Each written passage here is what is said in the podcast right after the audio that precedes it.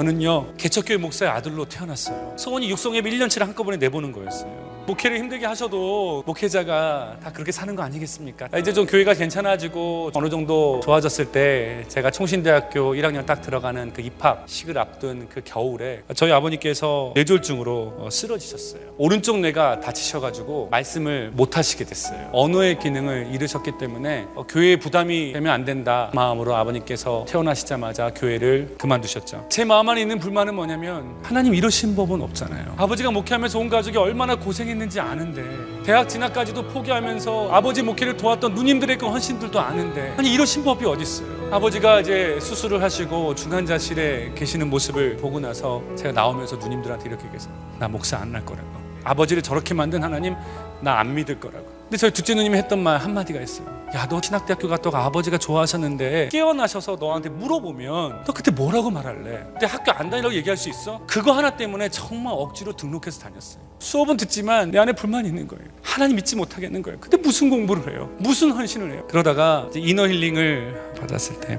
그때는 저를 만나 주신 거예요 저를 만나주시면서 아버지의 목회했던 그 모습들을 다시 생각나게 하시고 그러면서 하나님께 저한테 물으시는 것 같아요. 그 길을 가라. 나 안 할 거예요 하나님.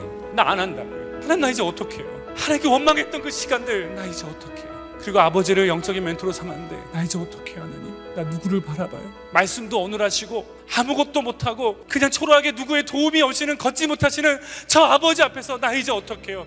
하나님 나 이제 어떻게 해요? 어떻게 해요 나 이제 그 기도를 할 때 하나님께서 저한테 들려주셨던 말씀이 이 말씀이에요. 수고하고 무거운 짐진 자들아 다 내게로 오라. 내가 너희를 쉬게 하리라. 나는 마음이 온유하고 겸손하니 나의 멍에를 메고 내게 배우라. 그러면 너의 마음이 쉼을 얻으리니 내게 와 배우라.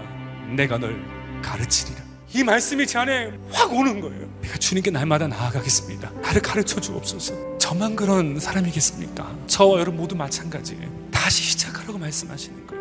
너희 무너졌던 과거 있고 아팠던 순간 있고 힘들었던 시간 있지만 그 다시 한번 나 한번 믿고 나아가지 않을래. 다시 한번 네가 기도하지 않을래. 일어서지 않을래. 주님 말씀하실 때 주님께서 우리에게 길을 열어가기 시작하는 줄 믿습니다.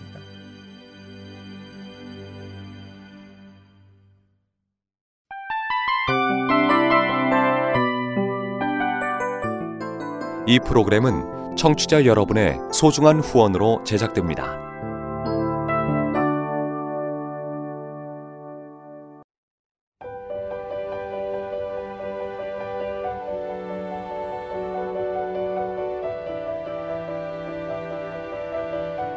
세상에는 수많은 교회들이 있지만 더 깊이 있는 말씀 강해를 찾기 위해 크기로만 교회를 선정하지 않습니다. 보다 좋은 영적 콘텐츠를 더 많이 나누기 위해 방송비를 받지 않습니다. 1년 365일 복음만 전하고 싶어서 우리는 광고를 하지 않습니다. 온누리의 복음을 땅끝까지 CGN TV와 함께 땅끝 성교사가 되주세요